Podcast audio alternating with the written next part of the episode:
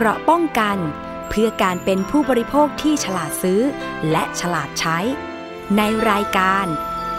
ภูมิคุ้มกัน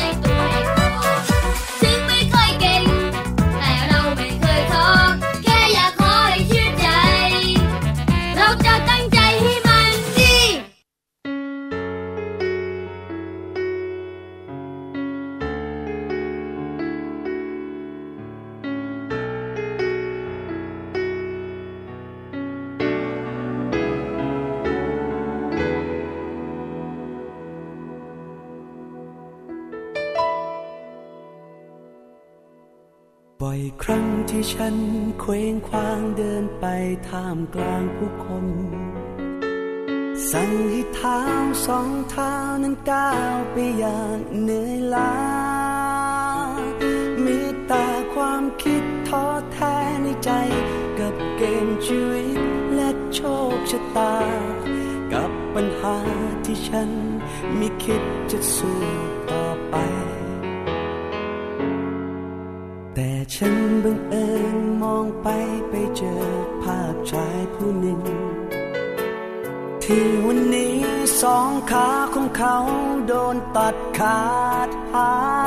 ยชายหนุ่มคนนั้นเขาใช้ขาเทียมผลักดันชีวิตของเขาให้ก้าวไป และยังคงมีแววประกายในตาคู่นั้น กลับทำให้ ฉันค้นพบว่าฉันไม่ได้อ้างว้างเดียวได้ต่อไป ยังมีผู้คนมากมายที่เขาต้องดิ้นรนยิ่งกว่าฉัน และความหวังที่พวกเขามีมันเหมือนแสงของตะวัน ที่จะเป็นแรงใจ ให้ฉันยังคงก้าวไป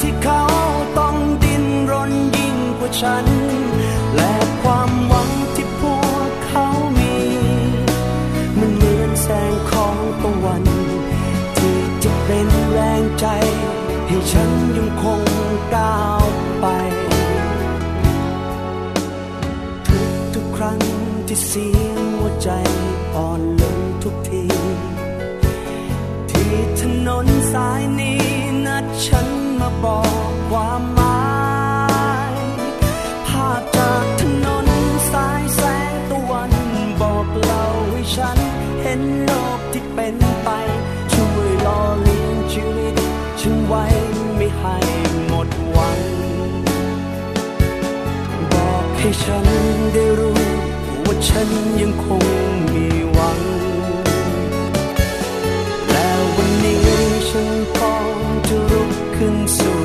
อีกครั้ง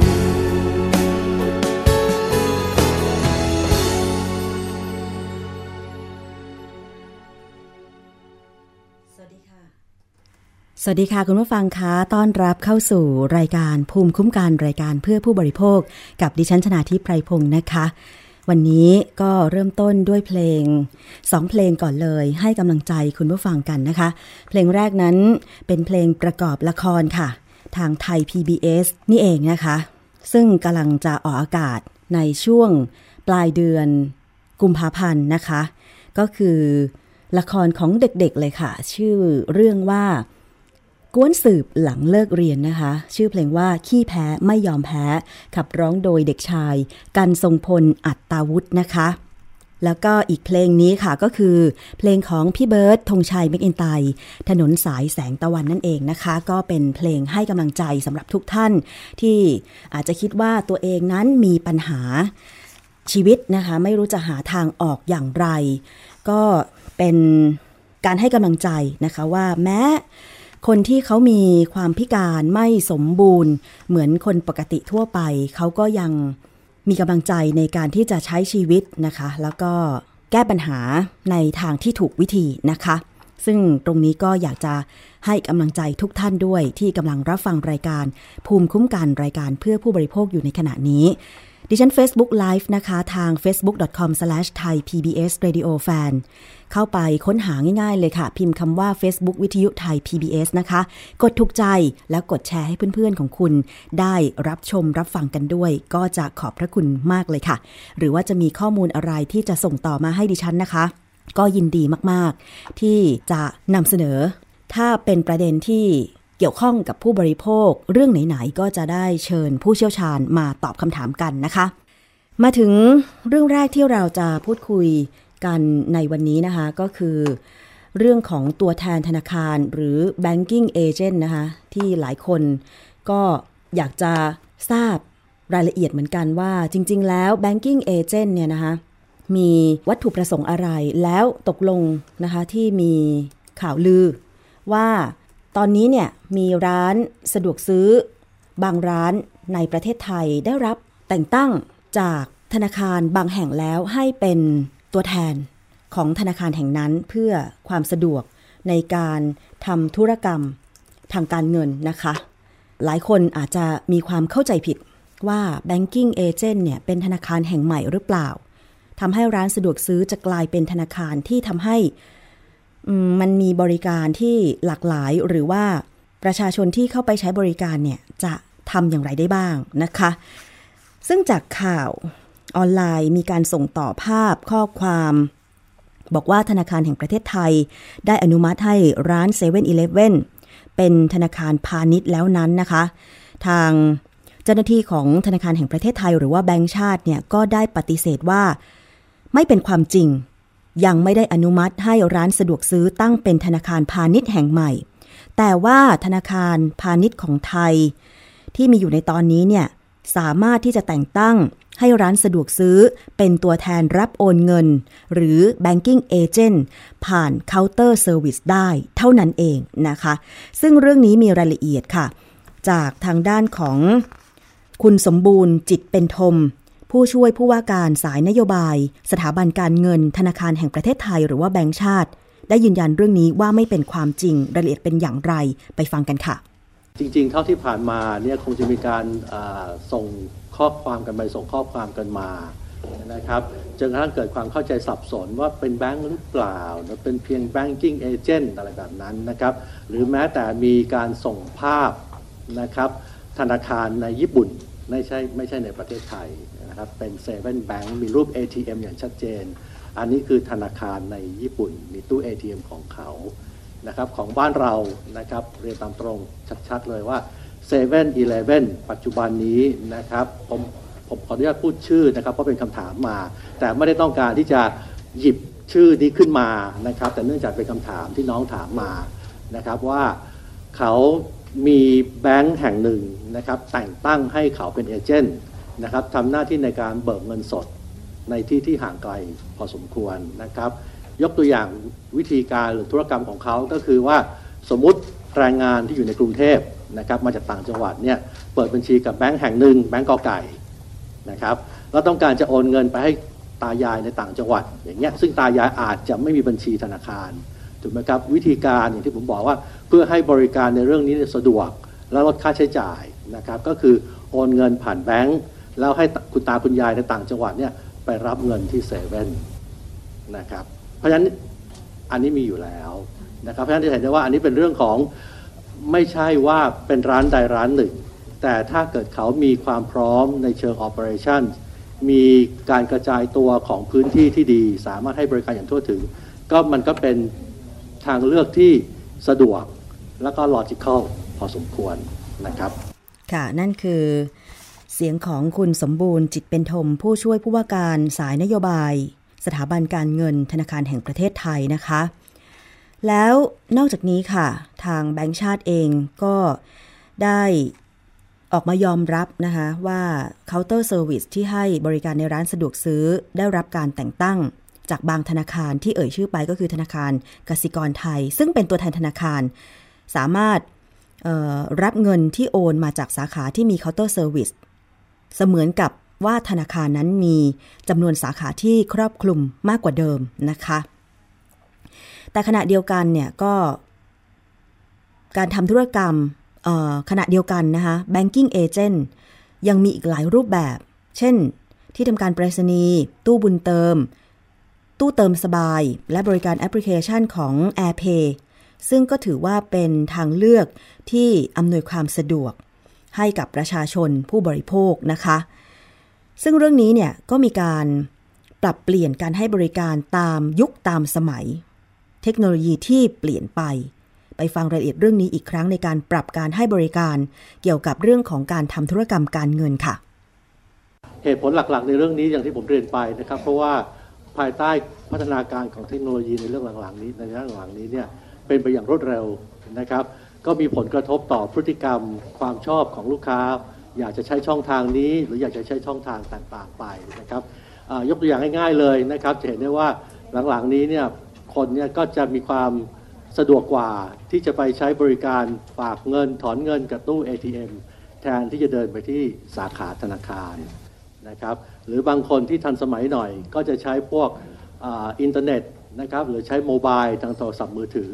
นี่คือผลที่มาจาก เทคโนโลยีที่เปลี่ยนแปลงอย่างก้าวกระโดดในเรื่องนี้นะครับส่งผลให้พฤติกรรมที่เปลี่ยน ซึ่งแน่นอนธนาคารพาณิชย์เนี่ยหัวใจของเขาก็คือต้องการที่จะจัดทำกลยุทธ์ให้เซิร์ฟลูกค้าหรือให้บริการกับลูกค้าเนี่ยได้ตรงกับความต้องการที่สุด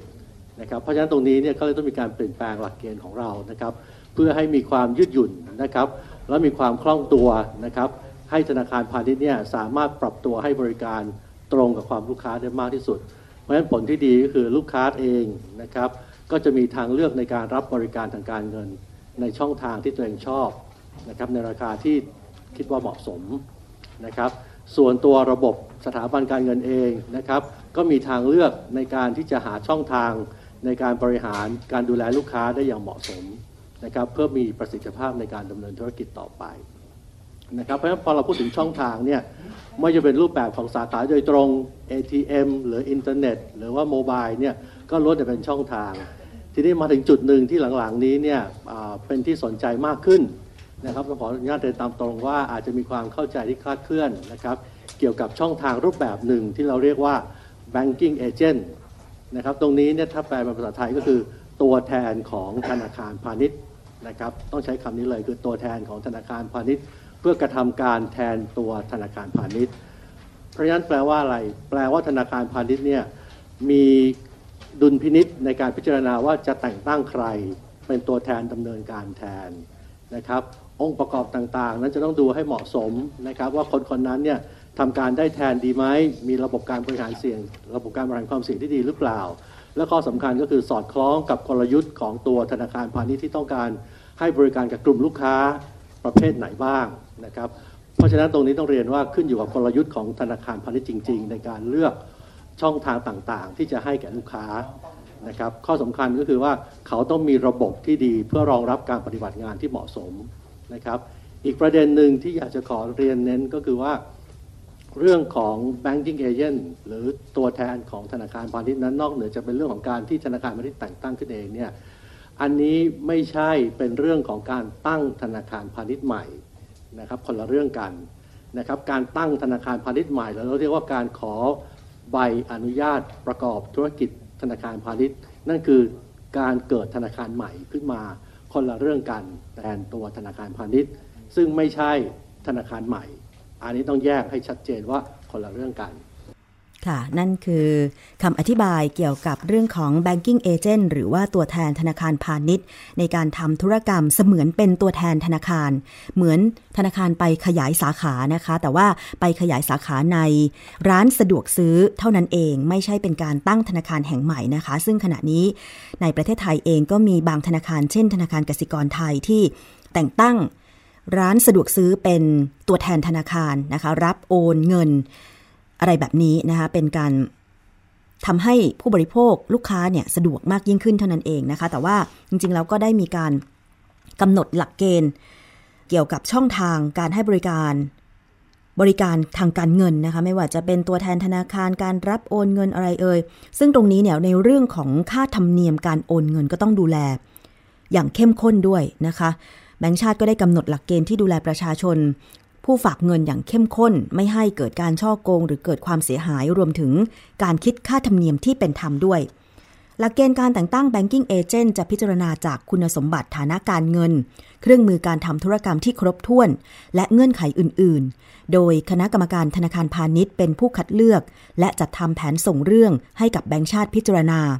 จำกัดการให้บริการ ไม่เกิน 5,000 บาทต่อรายการ ไม่เกิน 20,000 บาทต่อคนต่อวัน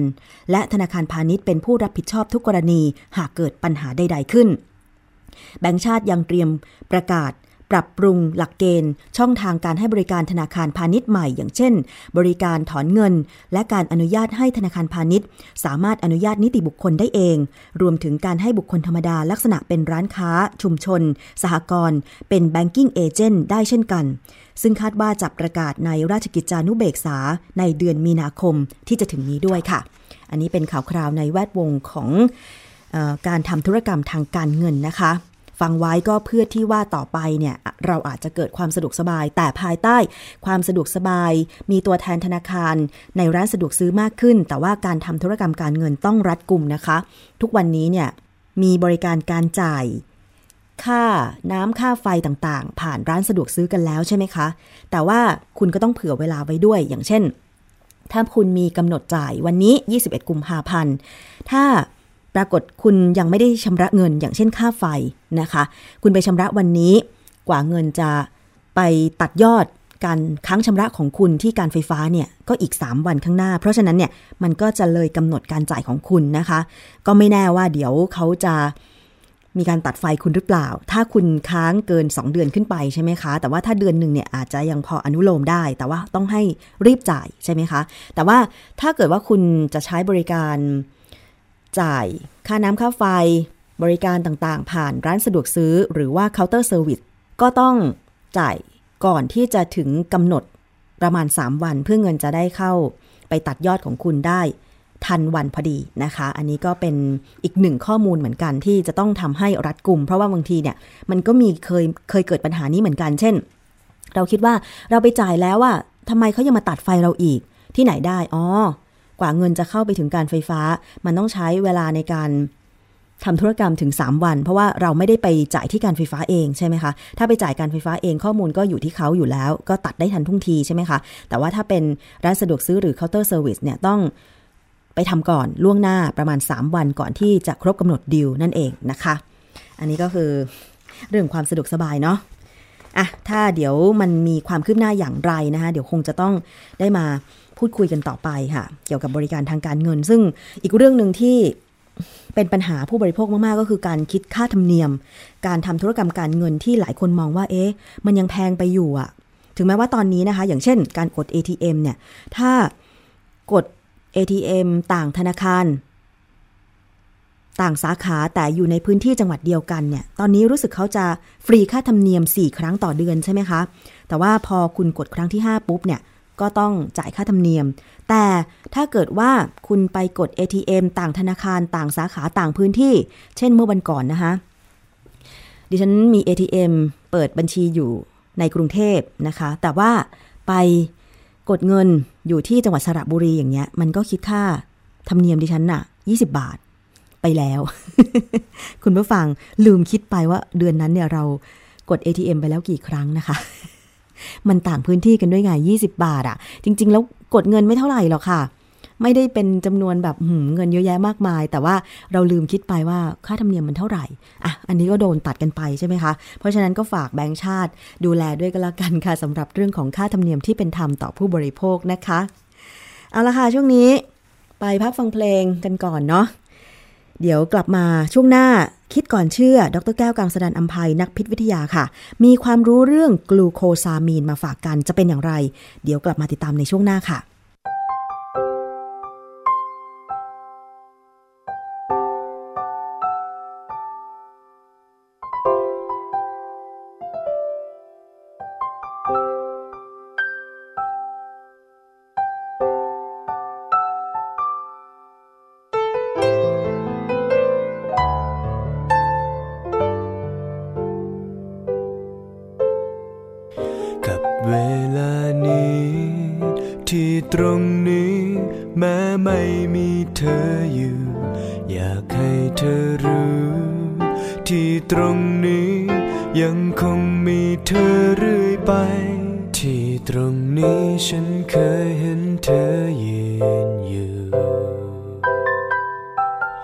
ก็ไม่รู้เมื่อไรที่เราจะได้พ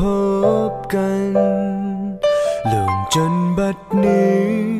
เมื่อถึงวันที่เธอต้องไปจาก ฉันเวลาได้ทำให้เราห่างกัน เก็บความทรงจำที่ดีที่ตรงนี้ ไรที่มีความเหงาเข้ามาเยี่ยมเยือนเมฆฝนและลมที่พัดจะคอยเตือนว่าที่ตรงนี้ยังมีเพื่อนเก่า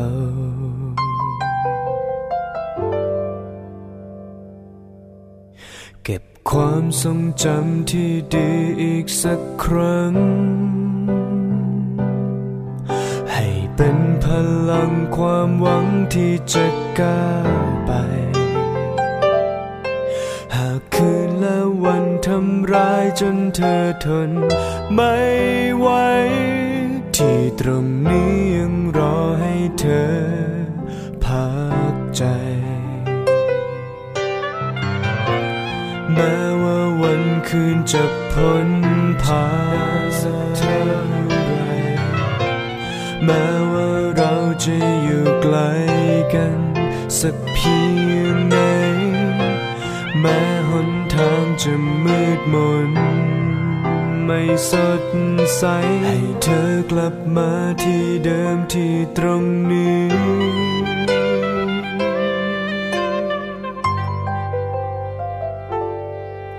เก็บความทรงจำที่ดีที่ตรงนี้ ไรที่มีความเหงาเข้ามาเยี่ยมเยือนเมฆฝนและลลมที่พัดจะคอยเตือนว่าที่ตรงนี้ยังมีเพื่อนเก่า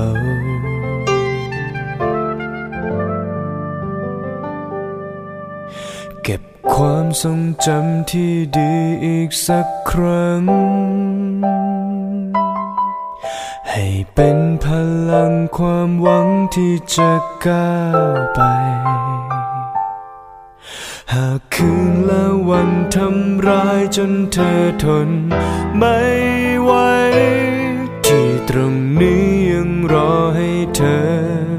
พักใจ และวันทำร้ายจนเธอทนไม่ไหวที่ตรงนี้ยังรอให้เธอ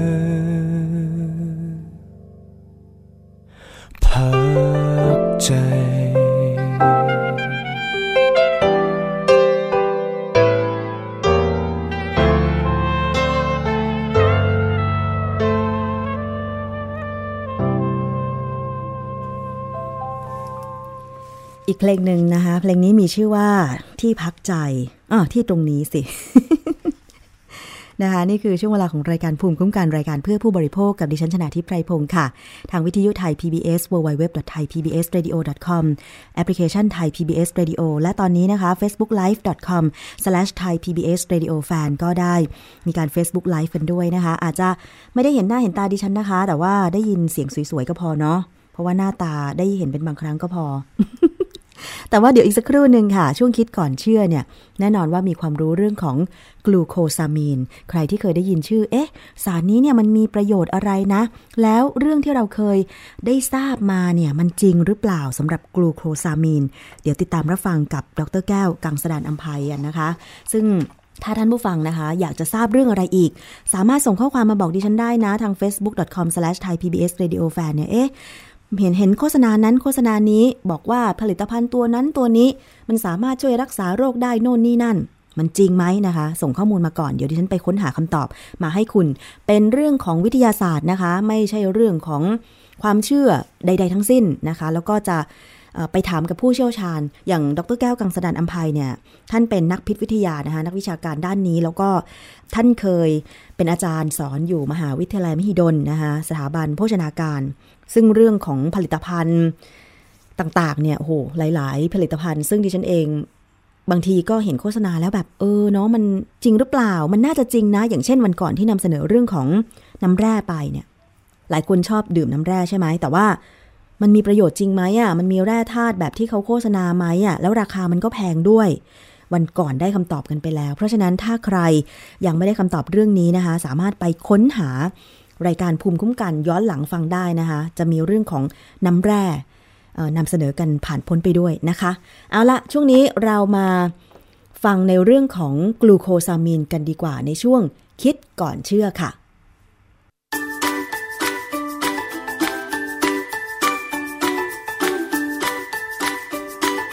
ช่วง คิดก่อนเชื่อ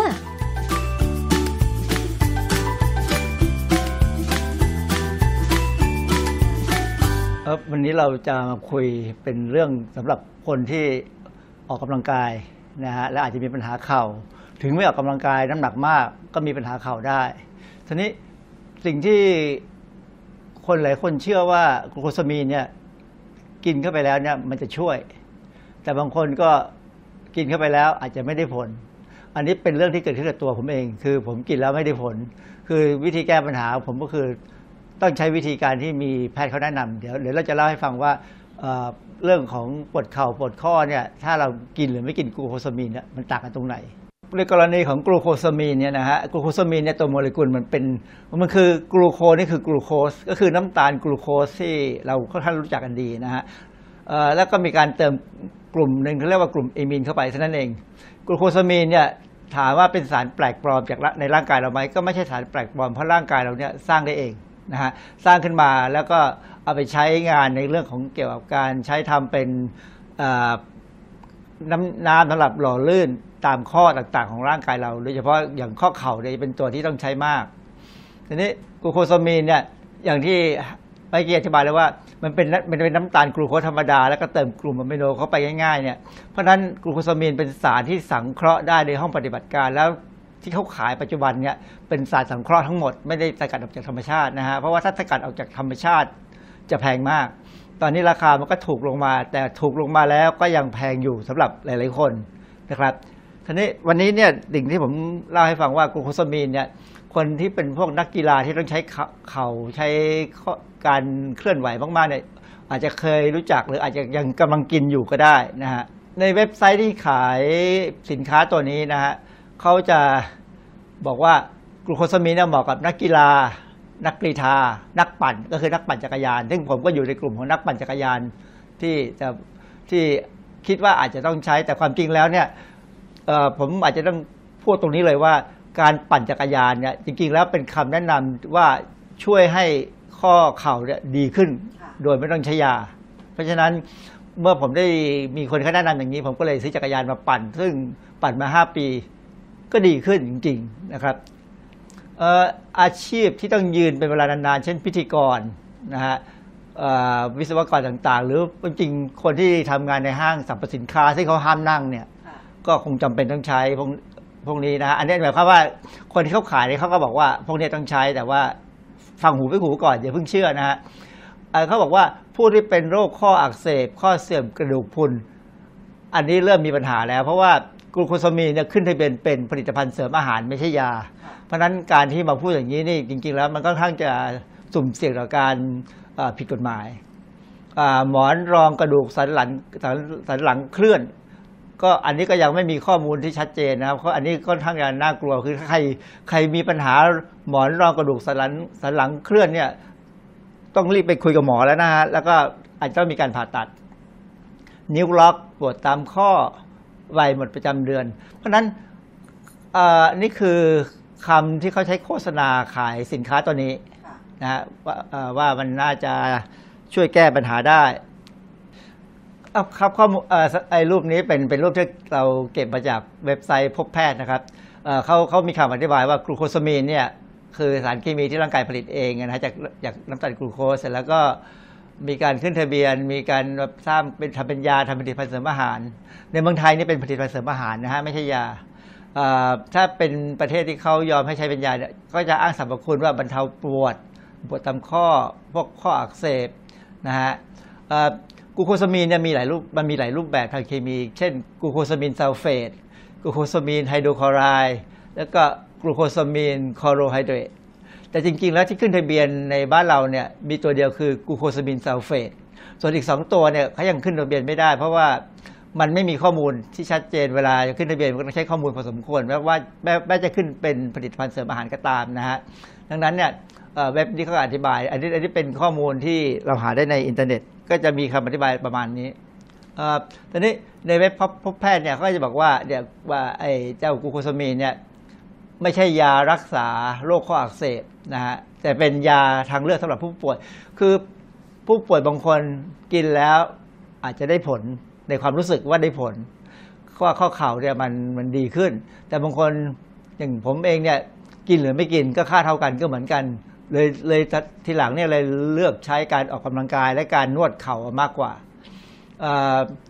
เป็นยาเป็นยาที่แพทย์สั่งก็ได้นะฮะหรือว่าซื้อเองได้ซื้อไปตามแต่ซื้อตามร้านก็ได้นะครับสรรพคุณนี่ก็บรรเทาปวดข้ออะไรก็ตามเขาเขียนเอาไว้ผู้ที่กินนี่ต้องเป็นผู้ใหญ่ ไม่ใช่เด็ก แต่นี่ประเด็นอีกอันหนึ่งที่ผมได้ข้อมูลมาก็คือในการประชุมของเข้าใจว่าเป็นของเออเภสัชกรรมสมาคมเนี่ยนะฮะครั้งหนึ่ง มีผู้บรรยายบอกว่า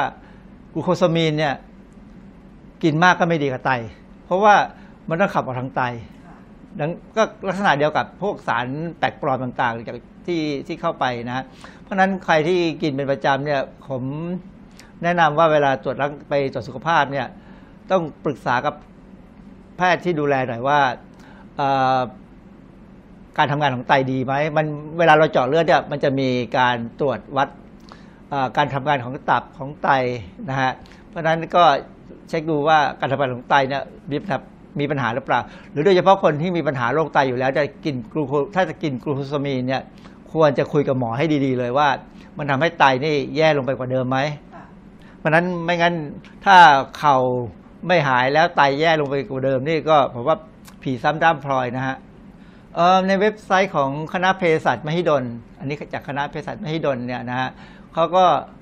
ให้ข้อมูล ถ้าใครเข้าไปดูเนี่ยจะเห็นข้อมูลเนี่ยเยอะมากเลยที่ผมดึงมาเฉพาะบางส่วน คือปัญหาคือว่ากูโคซามีนเนี่ยเป็นผลิตภัณฑ์เสริมอาหารที่ยังต้องมีข้อควรระวัง แล้วก็อาจจะเกิดอาการไม่พึงประสงค์ต่าง ๆ ได้อย่างที่ผมออธิบายฟังเมื่อกี้แล้วว่า อาจจะมีปัญหากับไตได้นะฮะแล้วก็อาจจะมีอาการขึ้นไส้อาเจียนอะไรก็แล้วแต่บางคน อันนี้เป็นเรื่องเรื่องของบางคนเท่านั้นเองไม่ใช่ไม่ใช่สำหรับทุกคน ดังนั้นเนี่ยใครใครที่กินกลูโคซามินเป็นประจำเนี่ยก็ถามตัวเองซิว่ามันมีอะไรเปลี่ยนไปจากเดิมไหมถ้ามันมีลักษณะที่ไปกินเข้าไปแล้วมันไม่ค่อยดีเนี่ยแล้วเราทนไม่ค่อยได้เนี่ย อาจจะต้องคุยกับแพทย์ที่เป็นคนสั่งให้กินว่า อย่างนี้จะมีปัญหาไหมนะฮะอันนี้อันนี้ต้องระวังนิดนึง อย่างเว็บไซต์ชื่อธนิตธนินนิดเนี่ยนะครับเขาเขาเขาให้ข้อมูลว่ากรณีที่คนไม่ไม่กินกูโคซามีนเนี่ยจะจะทำให้โรคจะพยายามจะรักษาโรคข้อเข่าเสื่อมเองเนี่ยโดยการไม่กินเนี่ยก็อาจจะปรับพฤติกรรมนะเช่นลดน้ำหนัก คือบางคนเนี่ยที่เจ็บข้อเข่าเนี่ยเป็นเพราะว่าน้ำหนักเกินไป เพราะนั้นก็ต้องลดน้ำหนักลงให้ได้นะแล้วก็อย่างงอเข่า แล้วก็ถ้ามีการปวดเข่ามากเนี่ยต้องใช้ไม้เท้าพยุงแล้ว อาจจะต้องนวดต้องอะไรใช้ยาสมุนไพรนวดก็ได้นะครับเอออีกอันหนึ่งที่ถ้าเป็นนักกีฬาเนี่ยอย่างอย่างกรณีผมเล่นแบดมินตันเนี่ยผมจะใช้ที่รัดเข่า ซึ่งช่วยมากนะฮะที่รัดเข่าที่จะช่วยทำให้เราไม่แย่ไปกว่าเดิม แล้วก็อาจจะทำในขณะที่เล่นกีฬาเนี่ยไม่รู้สึกเจ็บปวด แต่ว่ามันจะมาปวดหลังจากเลิกเล่นแล้วก็ก็มานวดเอา ใช้พวกสมุนไพรต่างๆ พวกบาพวกคิดพึ่งต่างๆเนี่ยนวดได้นะฮะ ที่ไม่แนะนำก็คือการใช้ยาพวกเอนเซดซึ่งยาพวกเอนเซดเนี่ยมีหลายตัวที่มีการโฆษณาขายอยู่เนี่ยเนื่องจากว่าถ้ากินเป็นประจำเนี่ยหรือกินนานๆเนี่ยมันจะทำให้ไตมีปัญหา มันมันคือต้องขับออกทางไตก็ทำให้ไตทำงานหนัก แต่ถ้ากินครั้งสองกินเม็ดสองเม็ดแล้วมันหายเลยก็ก็พอทันพอทนได้นะฮะ แต่ว่าถ้าต้องกิต้องกินยาพวกเอนเซดที่เขามีการโฆษณาว่ามันลดปวดได้เนี่ย กินเป็นประจำหลาย ๆ วันเนี่ย ไม่แนะนำเลย เพราะทำให้แพทย์แพทย์ทางโรคไตเนี่ยนั้นบอกว่าไม่แนะนำเลยเนื่องจากว่ามันทำให้ไตทำงานหนัก แล้วอาจจะมีทำให้ไตเสื่อมมากขึ้นกว่าเดิมที่ผมบอกว่าราคามันแพงคืออย่างกรณีที่เขามีขายในอินเทอร์เน็ตเนี่ยนะฮะอันนี้ 30ซอง950 บาท ก็คำนวณแล้วซองหนึ่งก็ 31 บาท อันอีกยี่ห้อหนึ่งก็บอกว่าอ่า60 เม็ดอันนี้ขายเป็นเม็ดอันนี้เป็นเม็ดพันสองบาท ก็ตกเม็ดละ20 บาท เพราะฉะนั้นราคา 30 บาท 20 บาทต่างกันตั้ง 10 บาท เลยไม่รู้ว่าของใครดีหรือไม่ดีทำไมมันถึงราคาต่างกันมากนัก ในความเป็นจริงแล้วเนี่ยเท่าเท่าที่ผมรู้เนี่ยถ้าเรารู้จักคนในโรงงานเนี่ยที่เขาทำงานในโรงงานทำยาเนี่ยเราอาจจะซื้อได้ราคาที่ถูกลงไปอีกห้าสิบเปอร์เซ็นต์ที่ซ้ำเพราะว่าสิ่งที่เขามาเวลาเขามาขายเขาขายราคาค่อนข้างแพง แล้วประเด็นที่เป็นปัญหาคือ ถ้ามันแพงอย่างนี้แล้ว ถ้ากินแล้วไม่ได้ผล พิจารณาตัวเองเลยเลิกกินดีกว่านะฮะอาจารย์คะขอช็อตนี้เอ่อปูโคซามีนที่มีขายในท้องตลาดเนี่ย จะมีราคาที่แตกต่างกันพอสมควร อย่างเช่น ยี่ห้อหนึ่งสามสิบซองเก้าร้อยห้าสิบาท ราคาก็ประมาณซองละสามสิบเอ็ดบาท อีกยี่ห้อหนึ่งพันสองร้อยบาทหกสิบเม็ดก็เหลือเม็ดละยี่สิบาท เพราะฉะนั้นความต่างในการกินครั้งหนึ่งเนี่ยสิบาทเนี่ยมันค่อนข้างจะมีปัญหาว่าทำไมราคาถึงต่างกันมากนัก มันมีองค์ประกอบที่ไม่เท่ากัน แล้วแบบไหนถึงจะได้ผลหรือไม่ได้ผล ซึ่งที่สำคัญคือสำหรับผู้ที่บริโภคเข้าไปแล้วเนี่ย ถ้าบริโภคไปสักเดือนสองเดือนแล้ว มันไม่ได้เรื่องไม่ได้ผลคือไม่ก็ยังปวดเหมือนเดิมอยู่ ก็แสดงว่ามันได้ผลแล้ว แต่บางคนอาจจะได้ผล ถ้าได้ผลแล้วกินดี ก็พยายามอย่างที่ผมบอกแล้วว่ากูโคซามีนเนี่ยมีข้อค่อนข้างจะมีข้อมูลแล้วว่ามันก่อปัญหาทางไตพอสมควรเพราะมันต้องขับออกทางไต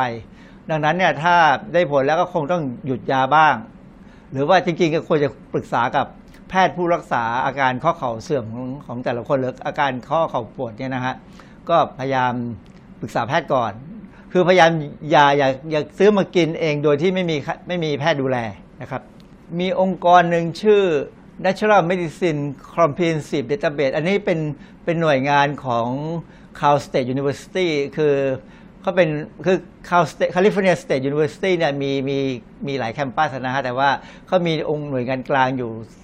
เป็นทำทำเกี่ยวกับเรื่องยาสมุนไพรนะฮะเขาเขามีข้อมูลขึ้นในเน็ตว่ากลูโคซามีนซัลเฟตน่าจะใช้ได้ผลในการลดความเจ็บปวดของข้อเข่าเสื่อม ในระดับเดียวกับการใช้ยาพาราเซตามอลหรือยากลุ่ม NSAIDเพียงแต่ระยะเวลาเนี่ยมันต่างกัน ก็ไม่ได้บอกว่าต่างกันในแง่ที่ว่าสั้นกว่าหรือยาวกว่า แต่สรุปแล้วเนี่ยเขาบอกว่ามันไม่ต่างจากใช้พาราพาราแก้ปวดนะหรือว่าใช้ยาพวก NSAID NSAID คือ NSAID เนี่ยได้ผลแน่ในแกในเรื่องของข้อเข่าเสื่อม แต่ว่าอย่างที่ผมบอกแล้วว่า NSAID เนี่ยมันขับออกทางไตเหมือนกันเพราะฉะนั้นถ้าถ้าใครที่กินยาพวกนี้มากๆ ไตก็จะมีปัญหาพอสมควรนะฮะไตจะค่อยๆเสื่อมไปเสื่อมไปเออเขาบอกว่ากูโคซามีนเนี่ยไม่มีประสิทธิผลในคนไข้ที่มีอาการเจ็บปวดมานานหมายความว่าเป็นเรื้อรังมานานแล้ว หรือเป็นคนที่อ้วน หรือเป็นผู้ที่สูงวัย เพราะฉะนั้นอันนี้ก็ดูเหมือนจะจริงสำหรับหลายๆคนเนี่ยนะฮะเพราะฉะนั้นถ้าประเมินแล้วกินเข้าไปแล้วมันไม่ได้ผลมันไม่ก็ควรจะต้องหยุดกิน อันนี้เป็นข้อมูลจากวิกิพีเดียนะฮะกลูโคซามีนเนี่ยในสหรัฐอเมริกาเนี่ยขึ้นทะเบียนเป็นผลิตภัณฑ์เสริมอาหาร เพราะฉะนั้นการเป็นผลิตภัณฑ์เสริมอาหารของกลูโคซามีนเนี่ยไม่ต้องใช้ข้อมูลเเกี่ยวกับประสิทธิผล หรือประสิทธิภาพของยาในการที่จะเอาขึ้นทะเบียน เพียงแต่ว่ามีข้อมูลเกี่ยวกับความปลอดภัยเท่านั้นเองให้กับ FDA คือคือผลิตภัณฑ์เสริมอาหารในสหรัฐอเมริกาเนี่ยควบคุมโดยกระทรวงพาณิชย์ไม่ได้ควบคุมด้วยออยนะฮะออยเป็นคนแค่คอยจับถ้ามันมีปัญหา ดังนั้นกรณีกูโคซมีนเนี่ยไม่เคยมีปัญหา เพราะมันเป็นสารธรรมชาติซึ่งร่างกายก็รู้จักดี แต่ในยุโรปเนี่ยในยุโรปนี่กูโคซมีนได้รับการขึ้นทะเบียนเป็นยา หมายความว่าจะต้องมีผลการรักษาที่ได้ผลถึงจะได้ขึ้นทะเบียนเป็นยาดังนั้นเนี่ยมันจึงเป็นเรื่องที่ก้ากึ่งกันว่ากูโคซามีนเนี่ยได้ผลหรือไม่ได้ผล ดังนั้นพอมาอยู่ในมาถึงในเมืองไทยเนี่ยมันเลยกลายเป็นมีปัญหาว่าเเราไม่สามารถจะเบิกกูโคซามีนโดยสวัสดิการของข้าราชการได้กรมบัญชีการมีหนังสือด่วนออกมาตั้งแต่ปี 53 เนี่ยนะ 2553 เนี่ยว่ากูโคซามีนเนี่ยเบิกไม่ได้ นะครับตอนนี้ใครที่จะใช้กูโคซามีนเพื่อรักษาเรื่องข้อเข่าเนี่ยต้องจ่ายเงินซื้อเอง ซึ่งราคาค่อนข้างแพง ดังนั้นจึงแนะนำว่าถ้าใครที่ได้ลองกินแล้ว ถ้าคิดว่ามันไม่ได้ผลก็หยุดแล้วก็ทำการนวดเข่าตัวเองหรือออกกำลังกายพยายามออกกำลังกายแบบเบาๆ เช่น การขี่จักรยานเนี่ยจะเป็นการช่วยได้ดีนะฮะคืออย่าพยายามลงน้ำหนัก อย่าวิ่ง การเดินเร็วๆบางทีก็อาจจะไม่ไหวแล้วสำหรับคนที่เจ็บเข่า เพราะฉะนั้นแต่จักรยานเนี่ยจะมันจะช่วยประคองแล้วก็ช่วยทำให้เข่าได้ได้ค่อย ๆทำงาน ก็จะอาจจะช่วยให้ดีขึ้น เพราะสำหรับตัวผมเนี่ยได้ผลดีพอสมควร คือก็ไอ้ใครใครที่มีข้อเข่าหรือไม่ไม่ว่าจะเป็นข้อเข่าหรือข้อเท้านะฮะถ้ามีปัญหาเนี่ยสิ่งที่พยายามแนะนำคือต้องพยายามใช้มัน แต่อย่าใช้แบบลงน้ำหนักนะฮะก็คำแนะนำที่เขามีทั่วๆไปคือการขี่จักรยานเนี่ยดีที่สุด มันทำให้ข้อเนี่ยได้หมุน แต่ว่าไม่ได้รับน้ำหนักเต็มที่เท่าไหร่นัก เพราะฉะนั้นเวลาปั่นก็อย่าไปปั่นให้มันเร็วหรือว่าใช้จานปั่นจักรยานที่ใช้น้ำหนัก พยายามใช้จานปั่นที่ใช้น้ำหนักน้อยใช้ใช้แรงน้อยหน่อย เพื่อมันจะหมุนได้คล่องกว่า เพราะฉะนั้นซื้อจักรยานที่มีคุณภาพนิดนึงนะฮะแล้วก็ปั่นเอาก็จะทำให้ข้อเข่าได้บรรเทาสำหรับตัวผมเนี่ยบรรเทาลงนะฮะทำบรรเทาดีขึ้นหมายความว่าทำให้ปวดน้อยลง ก็สามารถจะเล่นกีฬาได้เหมือนเดิม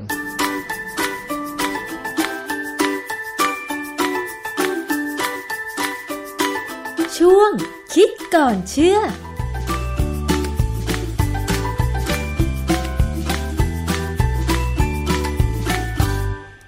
ก็ได้รับคำแนะนำไปแล้วเกี่ยวกับเรื่องของกลูโคซามีนนะคะ ซึ่งอาจารย์แก้ว กังสดานอัมภัยนักพิษวิทยาค่ะ ในช่วง คิดก่อนเชื่อนะคะ ให้คำแนะนำไป ต่อไปนี้ถ้าเวลาเห็นโฆษณาอะไรเกี่ยวกับผลิตภัณฑ์ สุขภาพที่ระบุเกี่ยวกับกลูโคซามีนก็คงจะได้ข้อคิดกันไปแล้ว แล้วก็การเลือกซื้อเลือกใช้ก็อยู่ที่วิจารณญาณของแต่ละท่านนะคะ คืออาจารย์แก้วบอกว่าถ้าใครใช้กลูโคซามีนแล้วไม่ได้ผล ข้อเข่าก็ยังปวดอะไรเหมือนเดิมอะไรอย่างเงี้ยนะคะ หรือว่าเล่นกีฬาก็ยังมีเสียงแบบกรอบแกรบกรอบแกรบอะไรเงี้ยก็คือมันแพงอะเนาะก็ไม่ต้องใช้ก็ได้อะไรเงี้ยแล้วก็หันไปดูแลตัวเองด้วยวิธีอื่น ๆ แต่ถ้าใครใช้ได้ผลก็แล้วแต่นะคะอันนี้คือเป็นข้อมูลเกี่ยวกับกลูโคซามีนให้ทราบกัน เพราะว่าแต่ละเรื่องแต่ละผลิตภัณฑ์เนี่ยมันต้องมีรายละเอียดของมัน มีเหตุและผลทางวิทยาศาสตร์ ว่าทำไมตัวนี้ใช้กับคนป่วยโรคนี้ได้ผล แต่กับอีกคนหนึ่งใช้ไม่ได้ผล ซึ่งคนเราแตกต่างกันนะคะ อย่างบางทีเพื่อนมาแนะนำฉันโห ใช้โลชั่นอันนี้แล้วแบบดีมากเลยนะคะแต่พอเราไปใช้จริงๆเอ้ากลับไม่ได้ผลเหมือนที่เพื่อนว่า อาจจะเป็นเพราะสภาพผิวของเราแตกต่างจากเพื่อนนั่นเอง บางคนผิวแห้งมาก บางคนผิวแห้งน้อยอะไรอย่างเงี้ย หรือเนี่ยอย่างกลูโคซามีนบางคนโอ้โห ข้อเข่า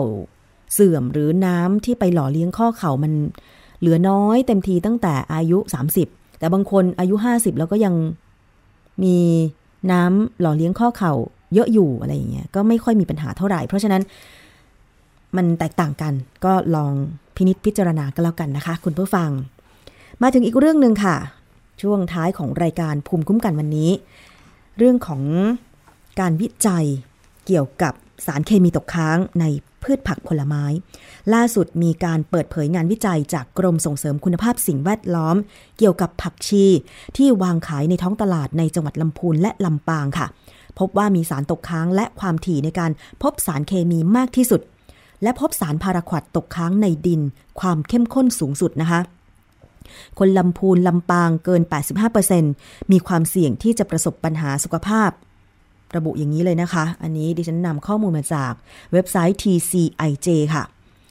งานวิจัยล่าสุดของกรมส่งเสริมคุณภาพสิ่งแวดล้อม กระทรวงทรัพยากรธรรมชาติและสิ่งแวดล้อม เรื่องการศึกษาพัฒนาแนวทาง การจัดการความเสี่ยงจากสารเคมีกำจัดศัตรูพืช กลุ่มออร์แกโนฟอสเฟตในพื้นที่ภาคเหนือตอนบน ด้วยกระบวนการวิจัยแบบมีส่วนร่วม ปีที่ 2 จังหวัดลำพูนและจังหวัดลำปางนะคะ เผยแพร่เมื่อเดือนพฤศจิกายน 2560 ที่ผ่านมาค่ะ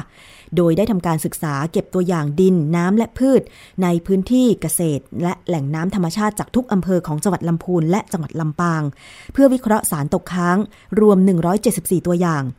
เก็บตัวอย่างเลือดและปัสสาวะจากอาสาสมัครในทุกอำเภอของจังหวัดลำพูนและจังหวัดลำปางจำนวน 426 และ 415 รายตามลำดับ เพื่อวิเคราะห์กิจกรรม ของเอนไซม์โคลีนเอสเตอเรสและสารที่มีชื่อว่า dialkyl phosphate metabolite และประเมินความเสี่ยงต่อสุขภาพ ข้อค้นพบที่น่าสนใจคือ ในด้านผลกระทบจากสารกำจัดศัตรูพืชต่อสิ่งแวดล้อม ผลการวิเคราะห์ สารกำจัดศัตรูพืชทั้งหมด 32 ชนิด ในตัวอย่างดินน้ำและพืช พบว่ามีสารตกค้างจำนวน 8 ชนิดค่ะ ได้แก่ คลอไพริฟอส เฟนิโตรไทออน อีไทออน เมโทมิล คาเบนดาซิม ไกลโฟเซต AMPA และพาราควอตในระดับความเข้มข้น ที่ไม่เกินค่ามาตรฐานคุณภาพน้ำและมาตรฐานคุณภาพดินในประเทศไทย โดยส่วนใหญ่มีค่าไม่เกิน 1 มิลลิกรัมต่อกิโลกรัม ในตัวอย่างดิน และไม่เกิน 0.1 มิลลิกรัม ต่อลิตรในตัวอย่างน้ำยกเว้นสารกำจัดวัชพืชพาราควดซึ่งพบตกค้างในดินความเข้มข้นสูงสุด 25.1 มิลลิกรัมต่อกิโลกรัมอย่างไรก็ตามนะคะ ประเทศไทยยังไม่พบค่ามาตรฐานคุณภาพดินที่กำหนดไว้สำหรับสารดังกล่าว ส่วนสารตกค้างในพืช ที่ตรวจพบมีค่าสูงสุดไม่เกิน 0.7 มิลลิกรัม ต่อกิโลกรัมค่ะ ในด้านผลกระทบของสารกำจัดศัตรูพืชต่อสุขภาพประชาชน ผลการวิเคราะห์ ระดับกิจกรรมของเอนไซม์ในตัวอย่างเลือด และระดับสารเคมีปนเปื้อน ในตัวอย่างปัสสาวะ ของกลุ่มอาสาสมัครในจังหวัดลำพูนและจังหวัดลำปาง โดยแบ่งเป็น 3 กลุ่ม ได้แก่ กลุ่มประชาชนทั่วไปเกษตรกรและนักศึกษา พบว่ากลุ่มอาสาสมัครทั้ง 3 กลุ่ม ได้รับสารกำจัดศัตรูพืชกลุ่มออร์แกโนฟอสเฟตเข้าสู่ร่างกาย โดยเฉพาะกลุ่มนักศึกษา ซึ่งมีแนวโน้ม การได้รับสารเข้าสู่ร่างกายมากที่สุด กลุ่มนักศึกษาของจังหวัดลำพูนมีค่าเฉลี่ยเอนไซม์ต่ำกว่ากลุ่มอื่น อย่างมีนัยสำคัญ นอกจากนี้ค่ะ อาสาสมัครกลุ่มนักศึกษายังมีจำนวนผู้ที่ตรวจพบสารไดอันคินฟอสเฟต เมตาโบไลในปัสสาวะมากที่สุด ก็คือร้อยละ 95.58 ถึง 96.67 เมื่อเปรียบเทียบกับกลุ่มเกษตรกรและประชาชนทั่วไป ผักชีมีสารพิษตกค้างมากที่สุดเลยค่ะ คุณผู้ฟัง คือเขาไปวิจัยสารพิษตกค้างในผักและผลไม้ 13 ชนิดที่นิยมบริโภค ใน 2 จังหวัดนี้ก็ได้แก่ต้นหอมแตงกวา ถั่วฝักยาว ผักบุ้ง ผักชี กล้วยน้ำว้า ฝรั่ง ลำไย ส้มเขียวหวาน ส้มจีน แอปเปิลสาลี่ และองุ่นแดง พบว่ามีสารกำจัดศัตรูพืชกลุ่มออร์แกโนฟอสเฟตตกค้างในผัก และผลไม้เหล่านี้จำนวน 10 ชนิดค่ะ ได้แก่คลอไพริฟอส ไดอะซินอน อีไทออน เฟนิโตรไทออน มาลาไทออน เมทิดาไทออน พาราไทออนเมทิล โปรฟีโนฟอส โปรไทโอฟอส และไตรอะโซฟอสนะคะ โดยสารกำจัดศัตรูพืชที่ตรวจพบในผักและผลไม้ทุกชนิดก็คือคลอไพริฟอส โดยผักชีเป็นผักที่มีสารตกค้างจำนวนหลายชนิดมากที่สุด มีสารตกค้างในปริมาณเข้มข้นมากที่สุด เพราะว่าไปพบคลอไพริฟอสนะคะ ตกค้างความเข้มข้น 187.2 ไมโครกรัมต่อกิโลกรัม และเป็นผักที่พบความถี่ในการตรวจพบสารเคมีมากที่สุด ร้อยละร้อยเลยนะคะ คุณผู้ฟังคือตรวจผักชีร้อยครั้ง พบร้อยครั้งเลย ส่วนผลไม้ที่มีสารตกค้างจำนวนหลายชนิดมากที่สุดก็ได้แก่ ส้มเขียวหวาน ส้มจีน โดยพบสารเคมีตกค้าง 6-7 ชนิด ผลไม้ที่มีสารตกค้างในปริมาณเข้มข้นมากที่สุดได้แก่ ส้มเขียวหวานและแอปเปิลโดยพบสารคลอไพริฟอสตกค้างที่ความเข้มข้น 80.56 และ 47.56 ไมโครกรัมต่อกิโลกรัมตามลำดับ อันนี้ก็คือผลการวิจัยบางส่วนนะคะ เกี่ยวกับผักและผลไม้ในพื้นที่ จังหวัดลำพูนและลำปางน่าเป็นห่วงจริง ๆ นะคะ เพราะฉะนั้นลดการใช้สารเคมีเลิกใช้จะดีที่สุด เดี๋ยวเรามาตามความคืบหน้ากัน เกี่ยวกับเรื่องที่จะมีการ ขอให้ยกเลิกการใช้สารเคมีกำจัดศัตรูพืชนะคะ วันนี้ขอบคุณมากเลยสำหรับการติดตามรับฟังทุกช่องทางของรายการภูมิคุ้มกัน ดิฉันชนาทิพไพรพงศ์ต้องลาไปก่อนนะคะ หมดเวลาแล้ว สวัสดีค่ะ เกราะป้องกัน เพื่อการเป็นผู้บริโภคที่ฉลาดซื้อ และฉลาดใช้ ในรายการ ภูมิคุ้มกัน